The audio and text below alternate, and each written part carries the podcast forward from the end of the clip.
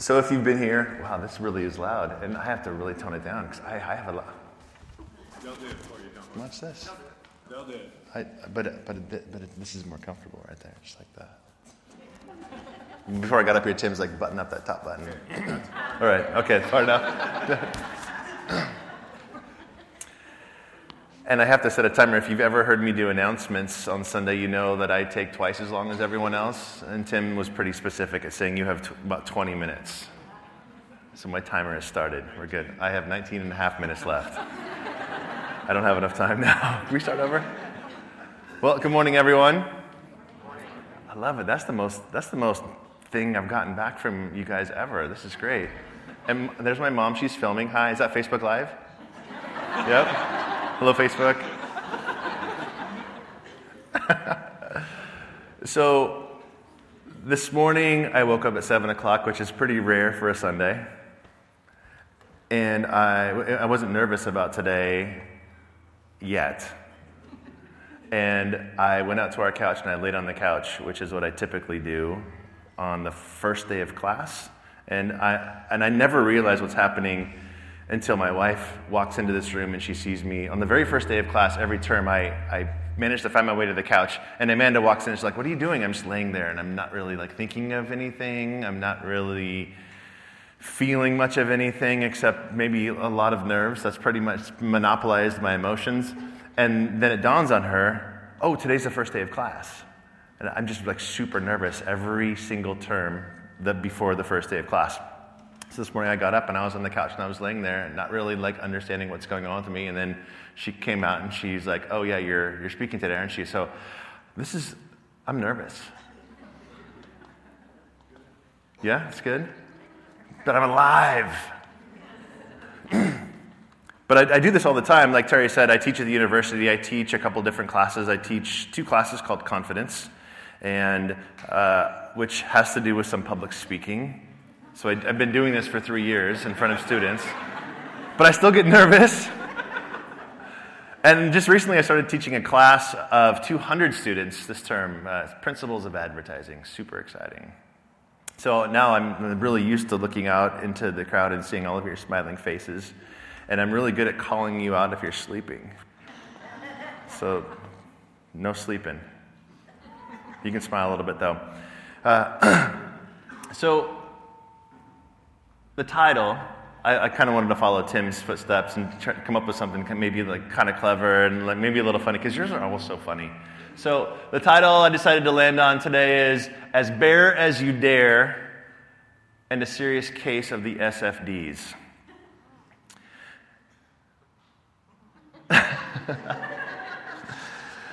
so, Tim asked me in this series of the wisdom of, he said, Derek, we come and talk about the wisdom of vulnerability. So I'm here to talk about the wisdom of vulnerability, which does, it, does that just sound weird or to anybody else? Like it doesn't make any sense like wisdom and vulnerability that a little bit of a paradox? Like there should there's no real wisdom in this idea of vulnerability with how we usually walk around defining vulnerability.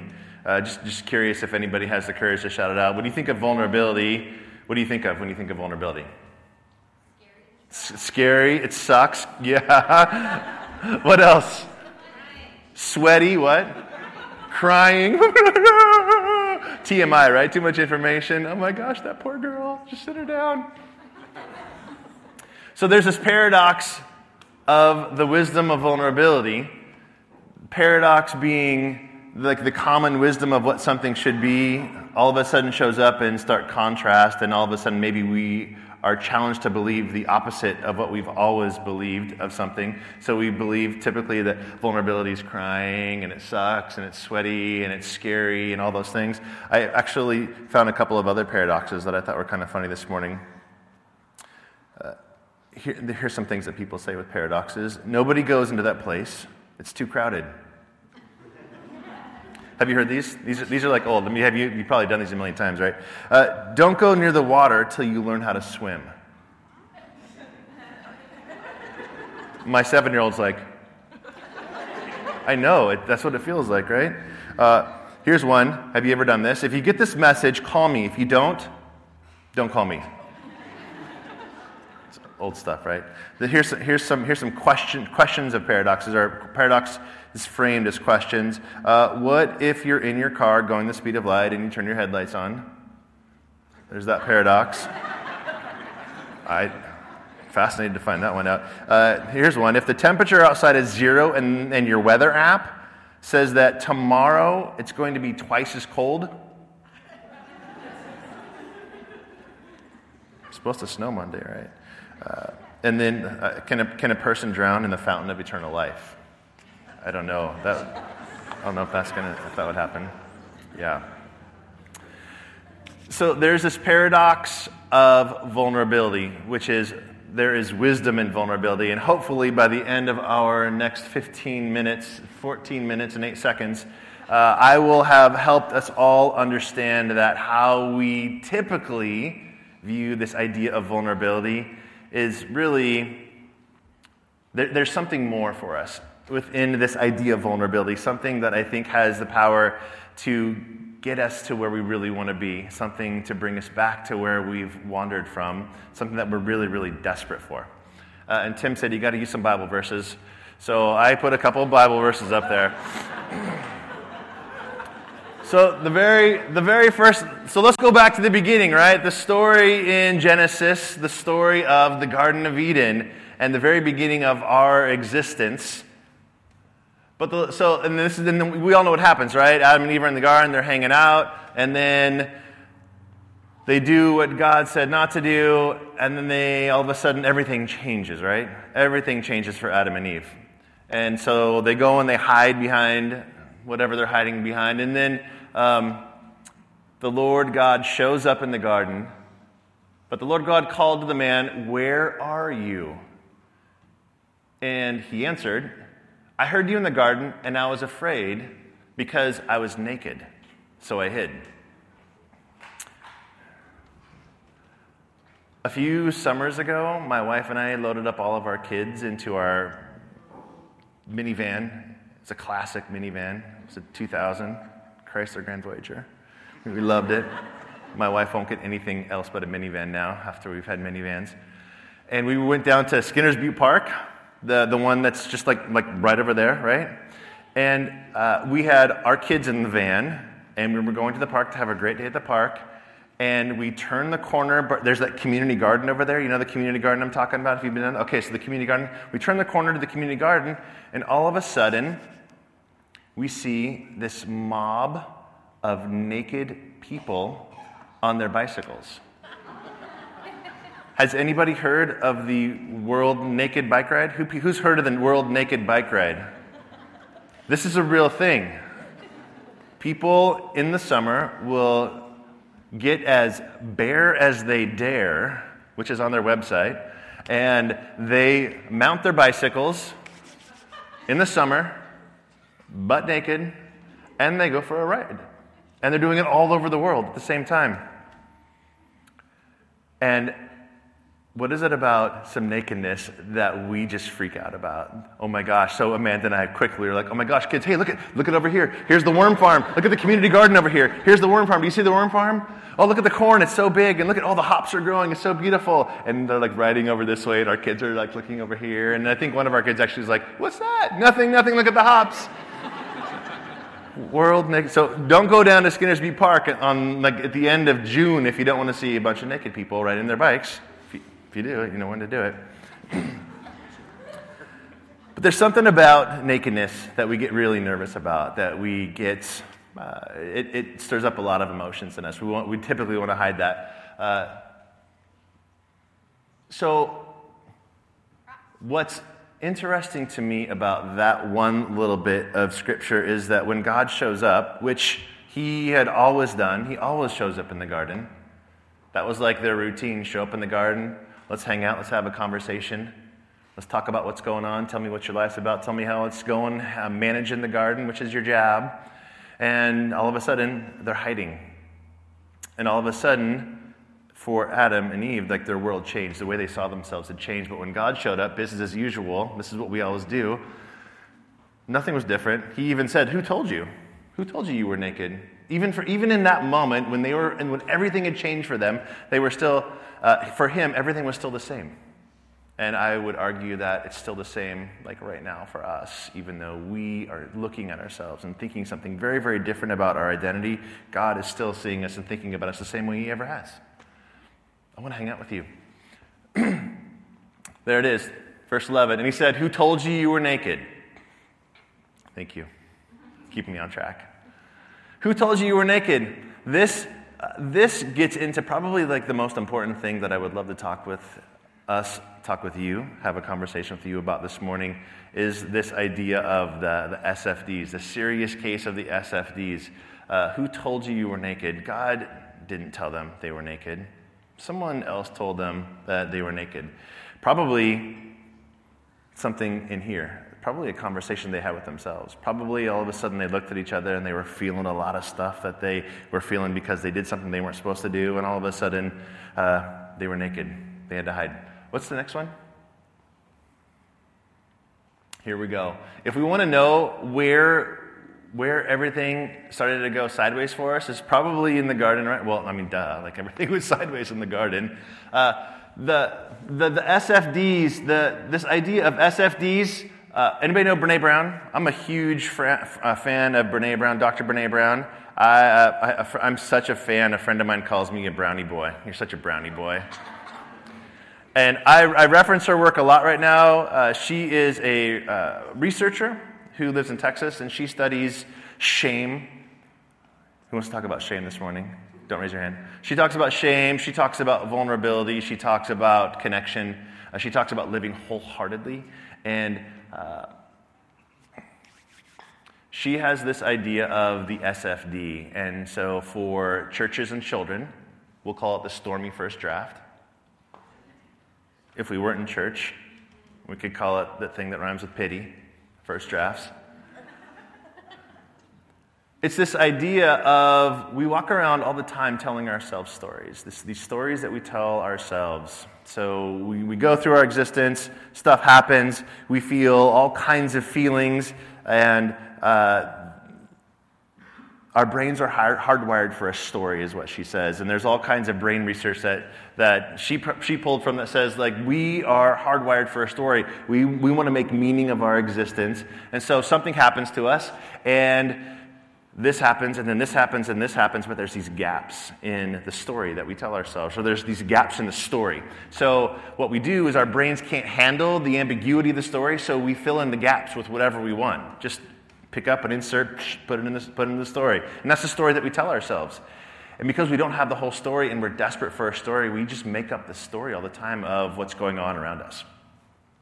And where did it start? Well, now this, it started in the beginning, right? So the serpent, we probably didn't walk around telling ourselves these crazy first drafts because we got to walk with God and we probably knew how to have real, vulnerable, honest conversations with God. This is what I'm feeling. This is what I'm curious about. This is what I'm confused by. I don't understand this. What's going on? No shame. And then all of a sudden, the serpent shows up, and the serpent, who was more crafty than any of the wild animals, the Lord God had made. He said to the woman, Did God really say you must not eat from any tree in the garden? What's the next one? And then, uh, and then he also says a little bit later, like, You'll not, uh, you will not certainly die, the serpent said to the woman. So we come by it, honestly. We never had this idea of a crazy, self inspired first draft of our stories until like this serpent showed up and said started started in, introducing these questions to us that really started uh, questioning the character of God, which questioned our identity. And if you think about who we are, who we were made from, and who we were made to be, we're made in the image of God, right? We're made in the image of this, this person, these three people that are living together in perfect relationship. They love each other, they serve each other, they're existing in like this perfect harmony and this humility to each other. And that's who we were created out of. We look just like that. That was, that was, that's the blueprint of us. And not only were we made out of that, but we were made to function that way. We were made to function in relationship. We were made out of relationship for the purpose of relationship of the very person who made us. Why did he make us? Because he just likes us. And he likes us and he wants to be with us and he wants to talk with us and walk with us in the garden and have a conversation with us. And he wants to hear what's going on with us just because he likes us. and all of a sudden, this thing shows up and starts to introduce this SFD. This is, this is uh, uh, starting to ask these questions, and what happened is when those SFDs showed up, and it starts to question the character of God and how we understand and believe God to feel and think about us, all of we start to turn away a little bit. We start to turn away from God and we start to think about this stuff and we start to make our own meaning of who God is and who we are made to be and why we're made to be here. And all of a sudden we get sideways. I wonder if that SFD is really what was the stick in the spokes of what happened in Eden when, when we left. We forgot who we were. We started making our own meaning of things. So, this idea of vulnerability and the wisdom of vulnerability is, there, is there another slide? I teach this in confidence class. Don't ever look at your slides and speak, and let your they're like your Sherpa. Let your slides do all the heavy lifting and let them kind of guide you where you want to go. This is good. Yeah, this is good. Thank you.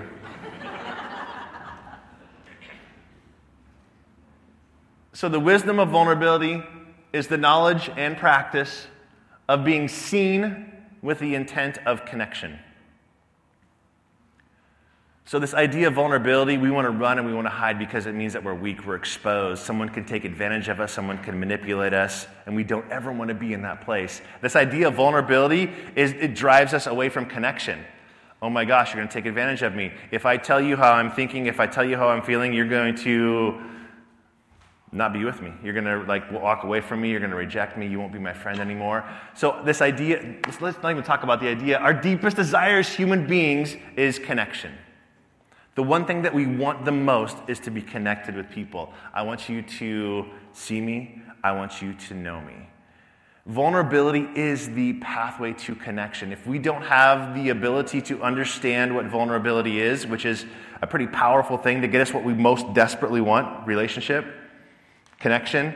If we don't understand that's the pathway, then we're going to continue wandering around telling ourselves this first draft, which is vulnerability scary. Vulnerability sucks. I don't like how it makes me feel. It's going to, it's going to expose me. You're going to take advantage of me. That's the SFD. So, this idea of vulnerability is it gets us exactly where we want to be. It's not just the knowledge. So, this, oh, that sounds really good, Derek. Oh, it's sitting right here. It's kind of making sense to me. But where the work really gets hard is when we take this stuff from up here and we let it like sink down right into here, which is where we start to feel stuff. And there's this paradox of, oh, that sounds really good. Oh, this feels really scary and awful and pity. Rhymes with pity. We don't want to go there. But here's the paradox that's the only way we get to what we really want. We are not going to get to the kind of connection that we want unless we allow ourselves to be seen and to be known. Makes sense here? But that's an act of actually walking it out. Hey, Joel, this is what's going on with me. Or Joel asks me, Hey, Derek, how's it going? What's our first reply? How's it going? What's your reply? Fine. Good. Wow, that's vulnerable. let me tell you how, let me tell you how I'm really feeling. Look, let, let me, here's, here's how I am known. I'm fine. If you, so here's a simple step. If you actually want to practice some vulnerability in your life today, then when you leave here, and you, or even like when we dismiss, stick around for five more minutes than you usually do, and find someone that you're sitting next to or someone that you haven't talked to for a long time. Say how you doing, and then don't give give yourself permission to say something more than "I'm fine" or "I'm good." Unpack that. Or if you say you're good, are, are, are you good? What does that mean? I'm good, man. Today I, am going over to Prue's house, and I'm so excited because he's ordering like three hammer pizzas from Tracktown. It's like my favorite pizza, and I've been dreaming about it all night. I'm so good right now. it's something that we have to practice this idea of vulnerability. If we don't practice little tiny things with people that we trust, then invite a little bit more of this thing of being known, then we're going to walk around and we're never going to be known. We're never going to be seen. And that is the only way to get to what we want, which is the connection. Connection. Is there something else up there? Is there like a word up there or something that we can flash up? Oh, yeah. Has anybody seen this? Has anybody seen it? Anybody seen this? Sawubona. Uh, I watched, uh, anybody seen Avatar? The movie Avatar? Where are my Avatar people? Hands nice and high. I'm, I guarantee I'm sweating more than you are. Put your hands up. Where are you? All right, so there's this scene in the movie where there's this exchange of the native people of Pandora, and the, the exchange when they see each other is, I see you. We doing on time? I see you. And it's not this act of, oh, I'm looking at you, but it's this act of seeing who you are, recognizing your humanity, and honoring that you are here in front of me and that you have a story and a life to give and to share, which is way different than, what's up? Time to wrap it up. Oh, okay, okay. Sawubona means I see you.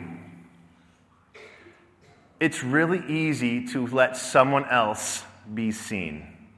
How many people in this room would say with me, oh my gosh, if somebody wanted to be vulnerable with me and tell me what's going on with them, if somebody wanted to allow themselves to be seen, I'd let them, I'd let them show me who they are. Where are you? It's really easy to invite someone and allow someone to be seen. Let's flip it. How much harder, dang near impossible, to make the effort to allow yourself to be seen and to be known by someone else. There's a little bit of a paradox, right? Almost all of us in the room are willing to let someone else be seen, but we're not willing to allow our own self to be seen. Even though everyone around us is willing to let you do that, it's just, it's crazy, right? So, the paradox of vulnerability is that it is the pathway to get us closer to the thing that we are the most desperate for, and that's connection. The thing that was broken from the very beginning, the thing that we were made from and made for. It's broken, and we are desperate to get back. And the best way for us to understand what that looks like and what that feels like and to practice it is probably the person that's sitting right next to us, or a parent, or a sibling, or a wife, absolutely. If we don't flip vulnerability on its head and take into consideration that is the way back to where we most want to be, then we're going to walk around and we're going to be stuck where we are more often than not. Is there anything else up there?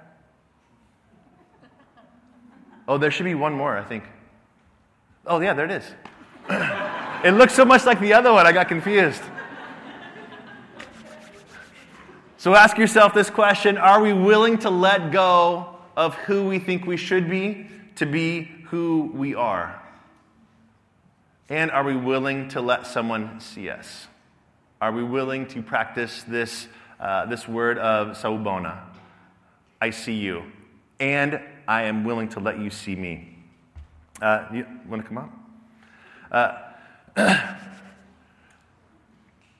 it is a very scary place because we take this right here, which is probably the scariest and most beautiful part of who we are as people, and we have to pull the curtains back and we have to expose ourselves a little bit. We have to invite somebody into this scary place where the question begs to be asked will you, will you accept me and will you love me if you see what's in there? Right? Are you going to run away? Are you going to abandon me? Are you going to reject me? which is terrifying because we just want to be loved and accepted. And the only way to get there is to pull that curtain back and allow ourselves to be, uh, to be seen. So I asked Joel a couple weeks ago, hey, will you sing this really like song, this cool song that I love? I've been listening to it for months. And it is, and vulnerability is actually a very, very hard thing for me for lots of reasons. Buy me coffee and I'll tell you a little bit more about that sometime. Wednesdays are usually a good day. About nine. Uh, to have the courage to allow yourself to be seen uh, requires a little bit of trust, requires uh, a lot of courage. Uh, so, this song is called Sales, and it's an invitation all the time for me. I listened to it on the way home from teaching. I listened on the way to teaching. I listened to, to it on the way here this morning. Um, uh, to posture yourself in a way that allows yourself to uh, be seen and to be known. And what makes it a little bit easier to allow yourself to be seen and known uh, is to remember who we are made from and what, what we are made to, what we are made for, which is we're made from relationship for the purpose of relationship. And uh, there's nothing that could actually uh, separate us from that relationship except ourselves. I think that's all I got.